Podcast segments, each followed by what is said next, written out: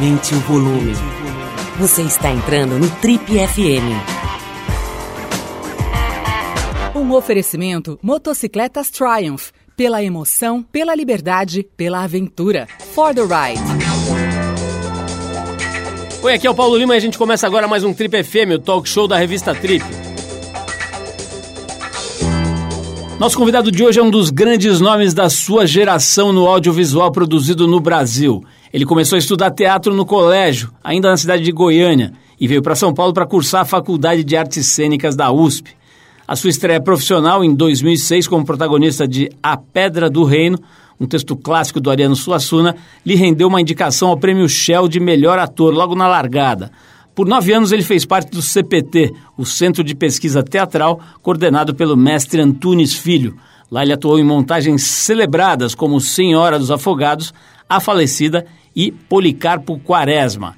Além de brilhar nos tablados, o nosso convidado de hoje aqui no Trip FM também manda muito nas grandes telas. Ele atuou em filmes como Entre Nós, Paraíso Perdido, nas séries Psi, O Mecanismo e Onde Nascem os Fortes, e nas novelas Velho Chico e A Dona do Pedaço, que acabou agora há pouco, na qual ele interpretava um marido abusador, um delegado maluco. Eu converso agora então com Lee Taylor, que está arrasando em Irmandade, uma série da Netflix. Se você ainda não viu, vá ver já. É um excelente trabalho dirigido pelo Pedro Morelli, que aliás esteve aqui recentemente. Importante dizer que o Lee também é um parceiro de longa data aqui da Trip. Ele é o grande MC, o mestre de cerimônias do Trip Transformadores já há 11 anos.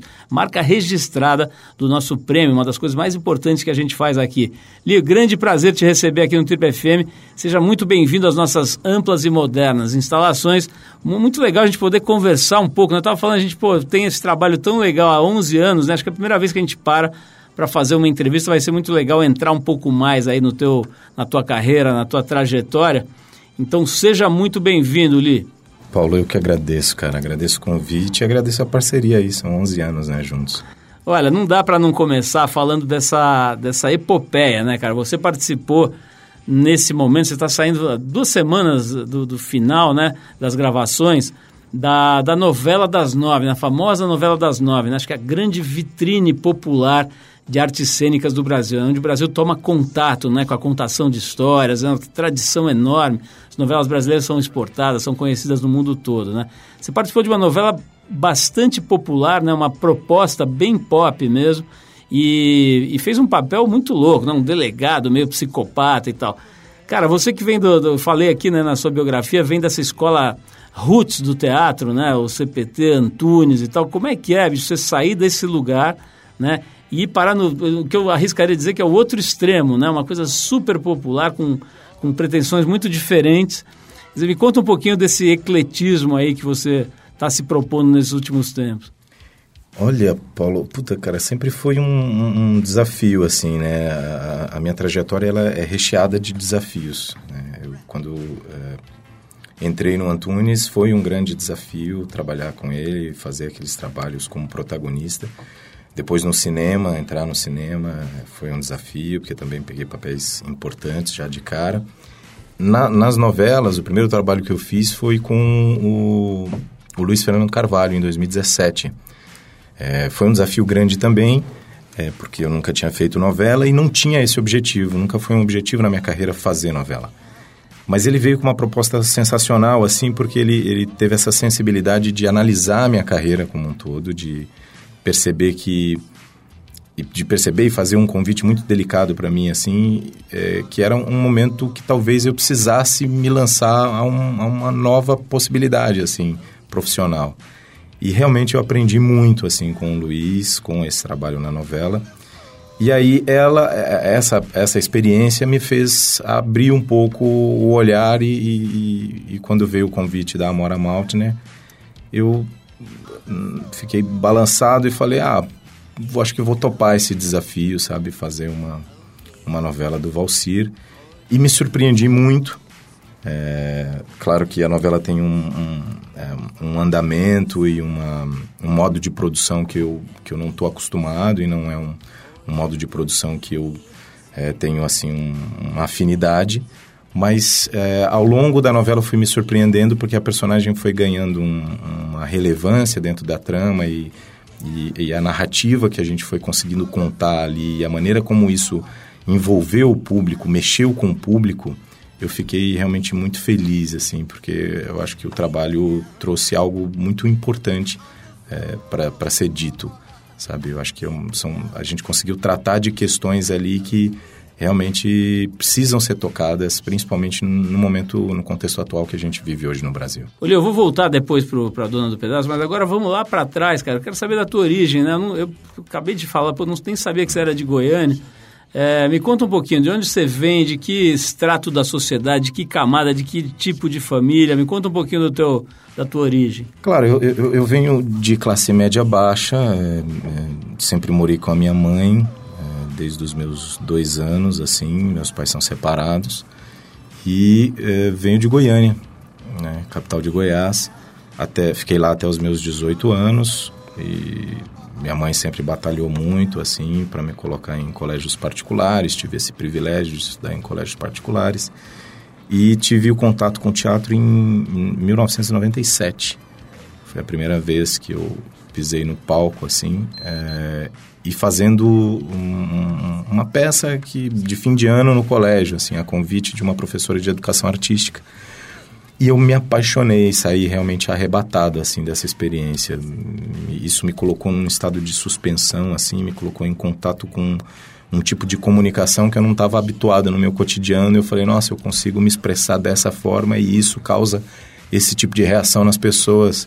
Isso me instigou muito e aí eu fui atrás. Aí já em 98 fiz um curso de teatro amador, fui convidado para fazer já direto um, um espetáculo resultado desse curso.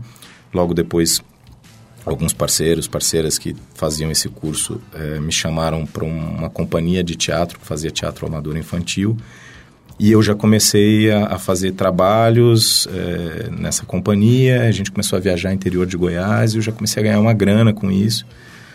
E aí foi chegando a época de prestar vestibular, isso em 2000, 2001. E eu tinha que decidir o que, que eu ia fazer da vida, e aí a revelia de todo mundo, da minha família, dos meus professores, de todo mundo, me lancei esse desafio de fazer teatro. Lá já tinha a UFG, que é a Universidade Federal de Goiás, já tinha o curso de artes cênicas, que era recente, tinha acabado de começar, estava no primeiro ano. E eu falei, olha, eu acho que eu devo, já que vou fazer teatro, que não é uma profissão que é tão é, você é ator, né, que não é uma profissão, uma profissão tão reconhecida assim, eu, talvez seja melhor eu fazer numa universidade, num lugar onde isso seja um pouco mais valorizado, tenha mais é, condições assim e mercado de trabalho. E aí me lancei esse desafio de vir para São Paulo em 2002 e fazer artes cênicas na USP.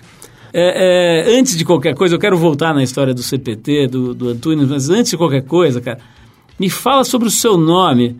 É, é, como é que é, cara? Você tem alguma ligação, alguma família, alguma ascendência ali da Califórnia, de, do, de Oklahoma? Como é que é a história desse teu nome, cara? É, eu fui premiado com esse nome aí. Foi uma, uma compilação que meus pais fizeram, isso na década de 80, né? Eles é, assistiam aquele seriado, O Homem de um Milhão de Dólares. Com, Cyborg. É, com Lee Majors. Sim que era o ator principal da série, e minha mãe queria que eu. É, meu pai queria que eu me chamasse Lee Majors, em homenagem a esse ator. E a minha mãe era fascinada pelo filme Planeta dos Macacos, pela personagem do Charlton Heston, o Taylor. E ela queria que eu me chamasse Taylor, e meu pai falou: Ah, vamos fazer essa compilação então.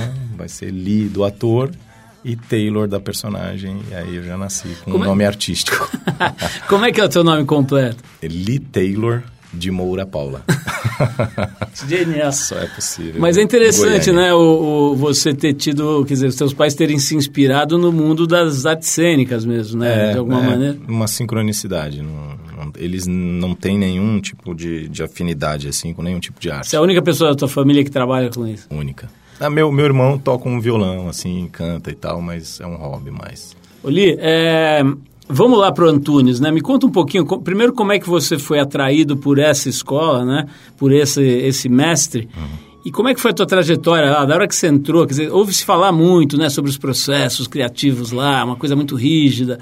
E tal, e ao mesmo tempo apaixonante, né? Vira uma espécie. Eu, eu, eu, usei aqui, deveria ter falado entre aspas, né? A palavra seita, mas tem uma coisa de uma, de uma adoração por um mestre mesmo, né? Acho que uma coisa saudável e tudo. E, e formaram-se lá grandes nomes, né? Do, do, teatro, do cinema. Me conta um pouquinho essa trajetória sua de nove anos no CPT. Então, antes de eu vir para São Paulo, eu já tinha ouvido falar do Antunes, já tinha tido contato com algum material assim escrito sobre o Antunes, mas não tinha visto nenhum espetáculo. Então, uh, quando eu cheguei em São Paulo, eu comecei a assistir as peças do Antunes e tive contato com outros atores que já participavam do CPT e que faziam USP e amigos, assim, atores. E quando eu vi as peças do Antunes, eu fiquei absolutamente arrebatado, assim. Aquilo para mim foi uma experiência estética é, transformadora. E é, todos os outros espetáculos que eu assisti em São Paulo achava bacana, interessante, mas nada me tocava, me atravessava como aquela experiência mesmo cênica que eu tinha visto no Antunes. E aí eu fui atrás, comecei a, a, me interessar, conversei com amigos que já tinham feito e eles me indicaram. Eu falei, ah, me indicaram no sentido de, vá lá, vale a pena, tem isso, tem isso, tem isso, tem isso que é legal, tem isso que é isso que não é. E eu falei, ah, vou lá, vou tentar. E aí, em 2004, eu prestei o CPTzinho, que é o curso de atuação que o SESC oferece lá no, no SESC Consolação. Passei no curso, fiquei durante quatro meses lá e saí absolutamente modificado, assim. Eu já estava há dois anos na universidade e aqueles quatro meses é, foram muito mais do que esses dois anos em termos de aprendizado, sabe? De formação, assim. Isso só o CPTzinho, né? Não tinha um contato direto com o Antunes, né? Era um contato sempre indireto. Eram os, os discípulos né, do Antunes que, que davam aula nesse CPTzinho. E logo depois que acabou o CPTzinho, o, o Antunes eh, começou a fazer testes para o espetáculo, que na época era a Pedra do Reino. E aí eu entrei eh, para fazer figuração na Pedra do Reino. E depois de um ano de processo, já com data de estreia mais ou menos marcada, assim, a gente ia estrear logo depois de seis meses praticamente, depois de a gente com um ano e seis meses trabalhando, e aí depois de um ano ele resolve mudar o protagonista e começa a experimentar pessoas e nessa ele me colocou lá, lançou esse desafio e e eu agarrei, assim, porque eu era apaixonado pela peça e, já estava bem inteirado depois de um ano, assim, né, daquela experiência. E te digo, depois, né, aí sim, enfim, protagonizei esse espetáculo, foi o meu primeiro trabalho profissional e fiz cinco peças com Antunes, cada uma durava, assim, em torno de um ano de ensaio, um ano e meio de ensaio, então processos muito longos. E aí, depois do Antunes, fui trabalhar em várias coisas e, e conheci dire, os maiores, um dos os maiores diretores do país, né? Desde Zé Padilha, Luiz Fernando Carvalho, Walter Carvalho, é, a, própria, a própria Amora Malte, né? É, o Zé Villamarim, é, grandes diretores de televisão, cinema. Trabalhei também com a Cibele Forjaz, de teatro. Então, é, depois de ter passado no Antunes e conhecer todos esses diretores é, eu, eu, realmente tive a noção, já tinha, mas a, a, noção bem concreta e bem distanciada assim da relevância do Antunes não só como diretor de teatro, homem de teatro, mas um artista absolutamente ímpar e incomparável com qualquer outro que eu tive contato na minha vida, assim. Trabalhei com grandes atores, grandes diretores, grandes é, personalidades, assim, grandes artistas, mas nenhum com a potência, a, a capacidade de renovação, de pensamento, de criatividade, de, de disposição, de... Era, assim, um, é, eu saí em 2013, né? Então eu falo disso, eu falo é, esse meu depoimento aqui, ele é, ele é bem distanciado. É, é um, um, um, um, ser humano assim de uma sensibilidade, de uma visceralidade, de uma entrega à arte incomparável, inacreditável, assim. Hoje, se você tivesse que resumir, vamos dizer que você tivesse que explicar em um tweet, vai, uma, uma mensagem curta, qual é a metodologia do CPT, qual é a mágica da formação do CPT para alguém que é meio leigo? O que, que, você, que, que você resumiria do, do, das grandes fortalezas e como é que é esse jeito de ensinar? Então, assim que a gente entrava no CPT, tinha uma plaquinha que era da Escola Brasil e que o Antunes é, se apropriou e que eu acho que servia bem para explicar um pouco a metodologia dele. E lá estava escrito assim: arte não se ensina, se aprende. Então isso muda completamente a perspectiva de quem está em busca de, um, de uma formação em teatro, por exemplo. Então o que ele propunha ali não era que a gente se tornasse grandes atores, né, que soubessem tecnicamente resolver é, a sua expressão artística no palco, mas ele buscava formar artistas e artistas tendo o entendimento que artista é nada mais é do que um ser humano que busca se expressar na arte. Então ele não separava o ser humano do artista. É, antes de voltar aqui para a tua vida nas artes cênicas, vamos falar um pouquinho do Trip Transformadores, né? Foi, uhum. foi, foram esse, essa edição agora que foi muito linda, né? Eu sou um pouquinho suspeito, mas acho que foi uma noite das mais legais, se não a mais legal que a gente teve até agora. Foi a sua décima primeira, né? A décima terceira edição do, do, do, do evento e a décima primeira em que você funciona ali. Eu falei MC, eu nem sei como é que chama isso, né? Quase que um maestro ali, um condutor. Vamos falar um pouquinho como é que é para você isso, né, cara? Essa, essa, esse, esse pedacinho da tua história, né? Porque já são 11 anos, já é bastante coisa, né? Você é um cara novo. Quantos anos você está ali?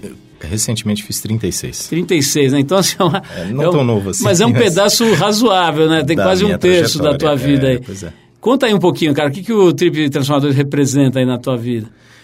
Nossa, então, é, é, um, é um, foi um trabalho, assim, que o, o, o convite para o primeiro Trip Transformadores foi do Marcelo Dantas e eu fiquei muito reticente em fazer porque eu, eu não tenho essa...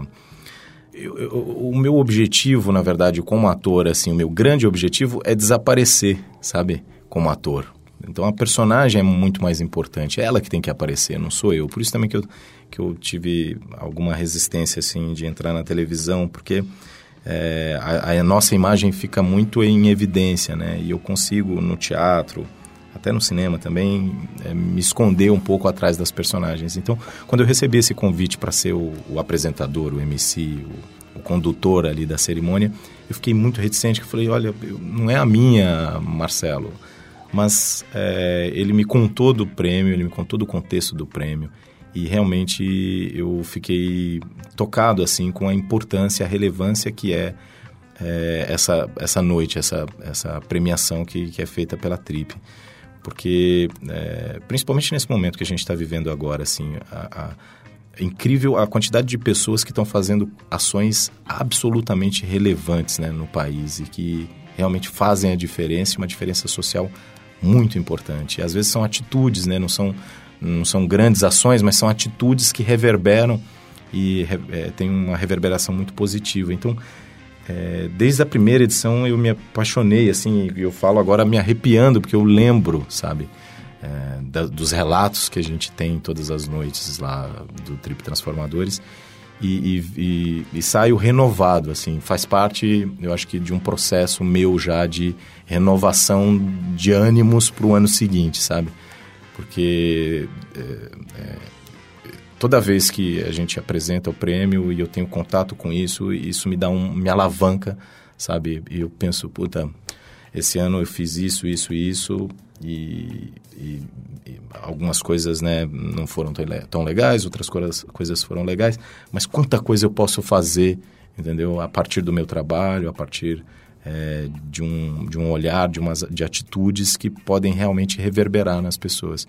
E, e, eu, como artista, assim, acho que a minha missão fundamental, né, a missão do meu ofício é tocar as pessoas e modificar um pouco o status quo, sabe? Ele falando em renovação de ânimo, né? Como é que você está vendo, como é que está fazendo para manter o seu ânimo diante de um momento tão difícil aí, né? De uma tentativa de desmonte, essa é uma palavra que é muito usada, né? Desmonte da cultura, né? Agora tivemos essas, essas nomeações de figuras, assim, vamos dizer, exóticas, né? Para cargos importantes no, de liderança aí na, na, na no, no, nos setores de governo ligados à cultura. Para alguém que resolveu quando era moleque, né? Falar assim, eu vou mergulhar nessa tal de cultura aqui, vou ficar até o pescoço ali dentro como é que está sendo esse momento do Brasil aí? É, se fosse só na cultura, eu acho que nós como artistas a gente conseguiria reverter isso, assim, rapidamente. Mas não é só na cultura, né? A gente está passando por um momento realmente ímpar, eu acho, pelo menos da recente história brasileira que eu tenho acompanhado assim política, né? É algo que eu não imaginava que pudesse acontecer, eu acho que muitos de nós também não imaginava e, e realmente é, tudo tem corroborado com aquilo que se esperava. Eu acho que não, não me surpreende, realmente não tem me surpreendido porque já era esperado e por isso que eu fiz o que eu pude assim né, na, no período das eleições para tentar reverter um quadro que eu, eu, eu não acreditava que pudesse acontecer, mas que estava né, se aproximando. É, a gente é, tem se mobilizado, tem feito diversas ações assim no sentido de não arrefecer, porque realmente é absolutamente desestimulante pensar que o Brasil está passando por essa situação depois de é, anos assim de avanços, né? E eu acho que esse retrocesso ele, ele rapidamente a gente precisa contornar e eu acho que as pessoas têm se conscientizado disso assim e eu acredito eu não posso né tenho que ser otimista nesse sentido que uh, a gente tá uh, a gente precisa reverter esse quadro uh, e vai reverter esse quadro em breve.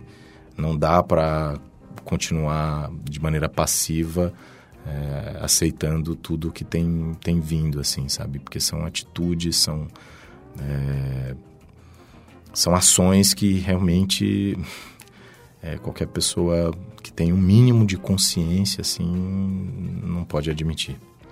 Oli, talvez esse ano pudesse ser, na, na tua carreira, pudesse ser é, é vamos dizer assim, é, rotulado, né, com, com o nome de uma brincadeirinha de criança, que é Polícia e Ladrão, né? Você fez lá o delegado, o Camilo, né, na novela das nove, e fez o ladrão, um dos ladrões ali da série, da série Irmandade, né? Quer dizer, uma, uma figura. Ladrão é a nomenclatura que se usa dentro da cadeia, um se refere a outro como ladrão, né? Na verdade, você estava lá como um dos presos que participou do processo de formação do crime organizado no Brasil, né? Essa é a história dessa série.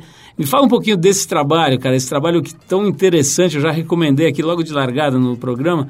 Como que é a preparação, como que foi a preparação ali? Porque você, é, eu me lembro assim da primeira cena que eu vi você lá, você está sendo ali é, resistente, né, à ideia da, da, da, da facção, uhum. não querendo entrar, não querendo, não se sentindo seduzido por aquela, por aquela proposta e tal. E ali você já tem que vestir uma, uma, uma alma né, de, de dureza, de, de desencanto, de peso, né?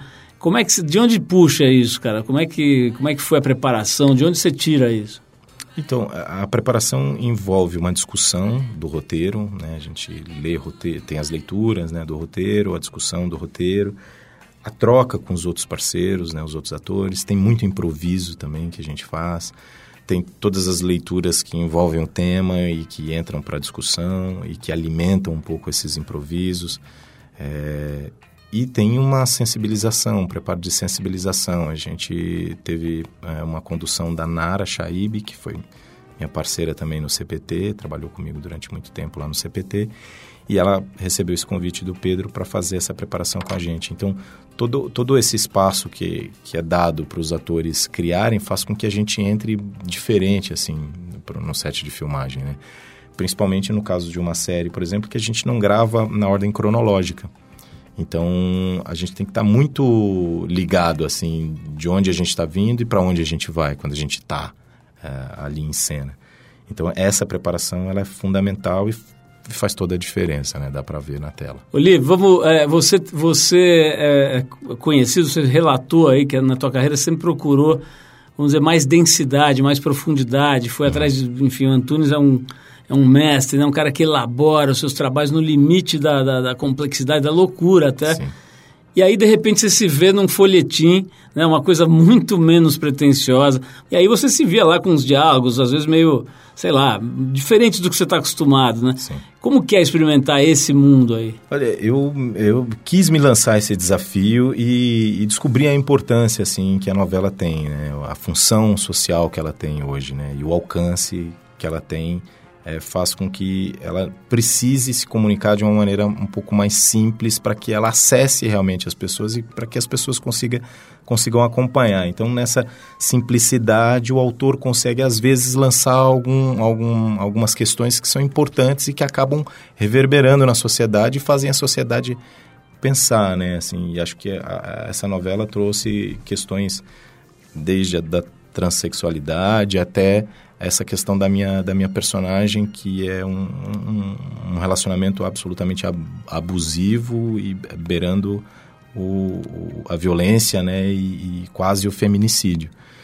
Então, é, eu, eu, eu acho louvável assim, um autor como Valcer Carrasco conseguir é, fazer uma, uma trama como essa que, que faz com que milhões, milhões de brasileiros estejam ligados ali acompanhando. Então, essa novela foi um fenômeno de audiência, né? Foi uma das novelas que, que eu acho que foi a segunda maior audiência dos últimos cinco anos, assim, na, na Globo. E um dos, uma das novelas das últimas décadas que teve mais destaque, sabe? Foi uma novela importante, assim, para a Globo. E, e, e dá para ver isso é, pela recepção das pessoas. Então, não tem um lugar que eu vá hoje que alguém não me reconheça e que não fale sobre a, a personagem. Então, é, apesar de realmente eu ter uma afinidade e a minha natureza está mais alinhada com trabalhos que, que é, tem um modo de produção bem oposto a esse, que é de, de né, que passa por uma experimentação maior, por, por escolhas um pouco mais elaboradas, eu, eu consigo me ampliar como artista né, nesse eu consegui me ampliar como artista nesse trabalho porque me coloca num lugar de instabilidade de, de, de exercício de uma habilidade que eu não não não estou acostumado que é pegar um às vezes um, um texto e, e, e, e fazer assim, é, com, às vezes com 25 cenas por dia para gravar, e no dia seguinte mais 20, e no dia seguinte mais 18, enfim. Uli, tem um trabalho que você faz também para quem não tem grana, para quem não tem condição, né? Me conta um pouquinho esse lado da tua vida. Então, eu, eu tive muitas oportunidades e sou muito grato, assim, pelo privilégio que eu tive de poder é, me formar como artista nas mais importantes instituições do país, né? Como a, a USP, a ECA, né, Escola de Comunicações e Artes, e o CPT, o Centro de Pesquisa Teatral. E em ambos eu não, não precisei pagar para fazer. E se eu tivesse que pagar, eu não conseguiria, porque vim, enfim, de classe média baixa. E eu percebi a importância de, de ter espaços como esses, espaços de formação gratuitos, né? E desde que eu saí do CPT, eu passei a desenvolver um projeto de formação que é o NAC, Núcleo de Artes Cênicas, em que eu ofereço como voluntário, eu e uma equipe de, de artistas, a gente oferece um curso de formação que tem muito ali de base né, do, do Antunes, inclusive, como eu disse, eu, eu, eu é, fiz o meu mestrado a partir da prática formativa do Antunes, estudei tudo isso, entendi como isso se deu, é, a importância disso na trajetória do Antunes.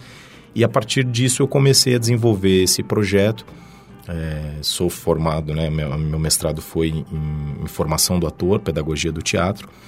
Dei aula na universidade, na Unesp, durante um ano como professor é, substituto. E todo esse aprendizado na academia e todo esse aprendizado no CPT eu resolvi reunir e oferecer dentro do NAC é, em parceria com diversas instituições. E atualmente a gente está há dois anos já no Centro Cultural Olido, em parceria com a Secretaria Municipal de Cultura de São Paulo. Então a gente oferece esse curso gratuito. Ele é hoje o curso de teatro mais concorrido do Brasil. Né? Ele ultrapassa aí as inscrições para o vestibular da, de artes cênicas da USP, ultrapassa a IAD, Escola de Arte Dramática, SP.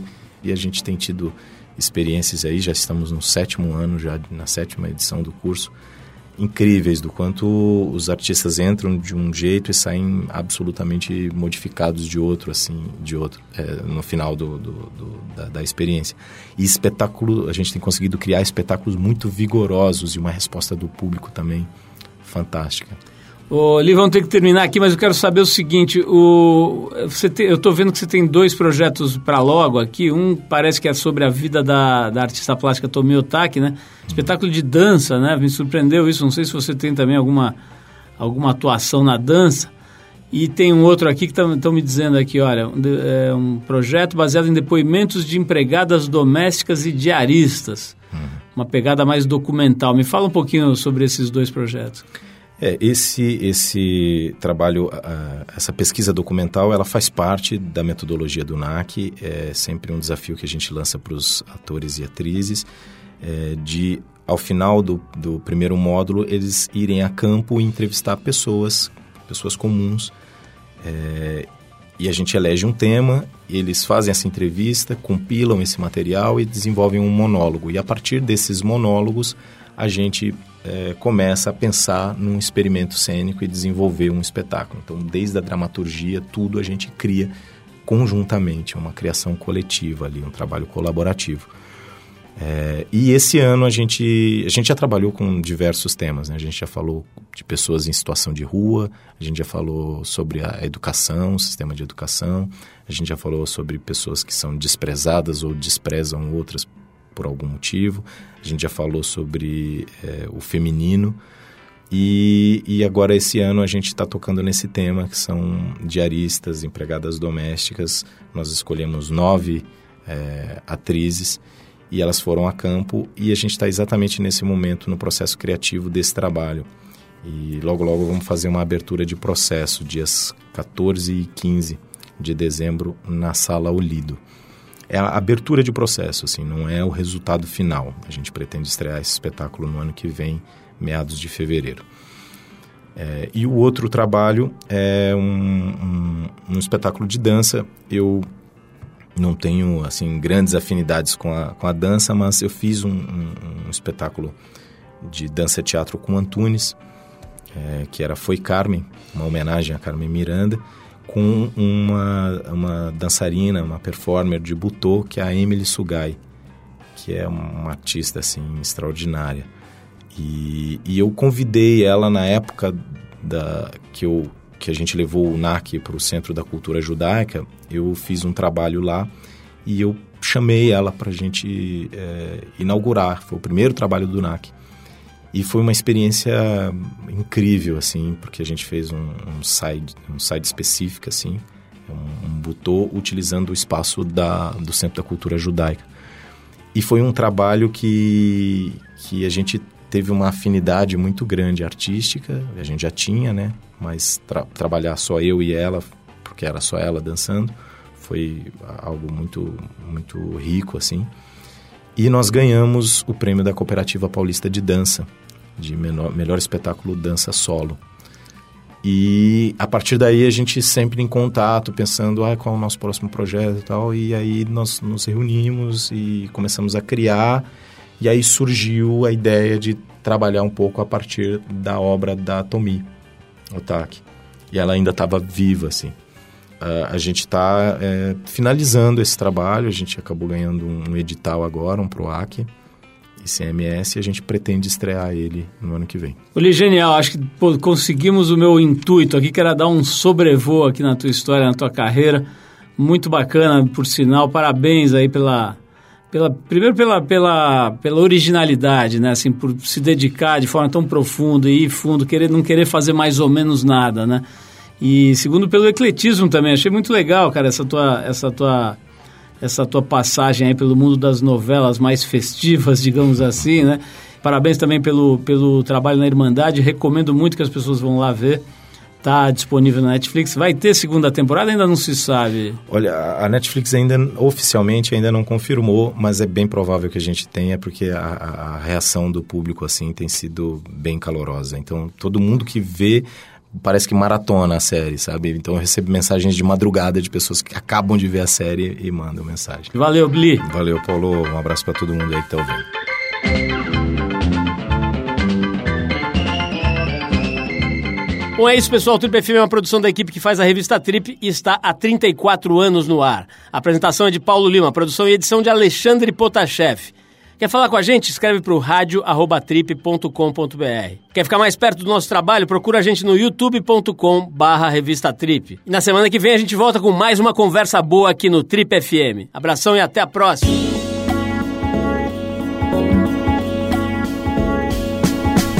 Você ouviu Trip FM. Esse foi um oferecimento Motocicletas Triumph. Pela emoção, pela liberdade, pela aventura. For the ride.